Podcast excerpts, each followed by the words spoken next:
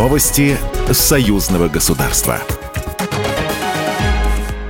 Здравствуйте, в студии Екатерина Шевцова. Ежегодное заседание коллегии Министерств иностранных дел Республики Беларусь и Российской Федерации прошло в Минске.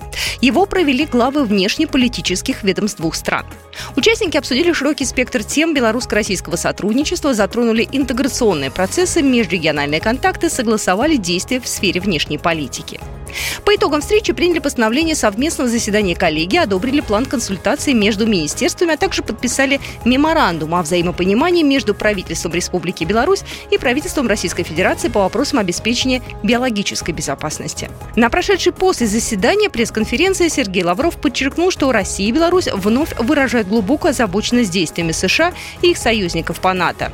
У нас единое мнение в том, что так называемый коллективный Запад фактически превратил Украину в плацдарм дальнейшего военно-политического освоения постсоветского пространства, в плацдарм для подрывной деятельности против союзного государства, а прямо подталкивает Киев к созданию непосредственных угроз жизненно важным интересам России и Беларуси.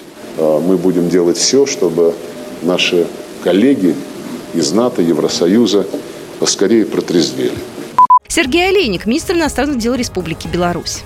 Против нас фактически развязана гибридная война, которая ставит целью измотать и ослабить как Беларусь, так и Россию и будем прямо говорить ослабить нашу государственность и наш суверенитет. Но мы уже окрепли сообща и выстоим, как это было неоднократно в нашей общей истории. Лавров также посетил историческую выставку, посвященную 210-летию победы в Отечественной войне 1812 года и наградил ее автора Владимира Лиходедова орденом дружбы. Следующее заседание коллегии МИДов России и Беларуси пройдет в ноябре в Москве. Сегодня в Минском доме Москвы состоится благотворительное мероприятие, посвященное Дню Республики Крым, передает «Спутник Беларусь». Его организаторы – Международный фонд социально-экономической поддержки деятелей культуры искусств народного артиста Владимира Гостюхина, Русский дом в Минске и социально-культурный центр «Крымское землячество» в Беларуси. Участники увидят фильм о нынешнем Крыме, а также обращение к народу Беларуси главы Республики Крым Сергея Аксенова.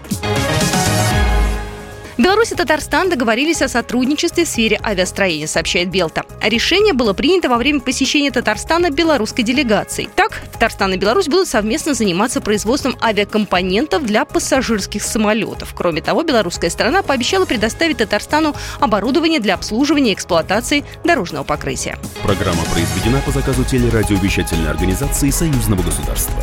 Новости Союзного государства.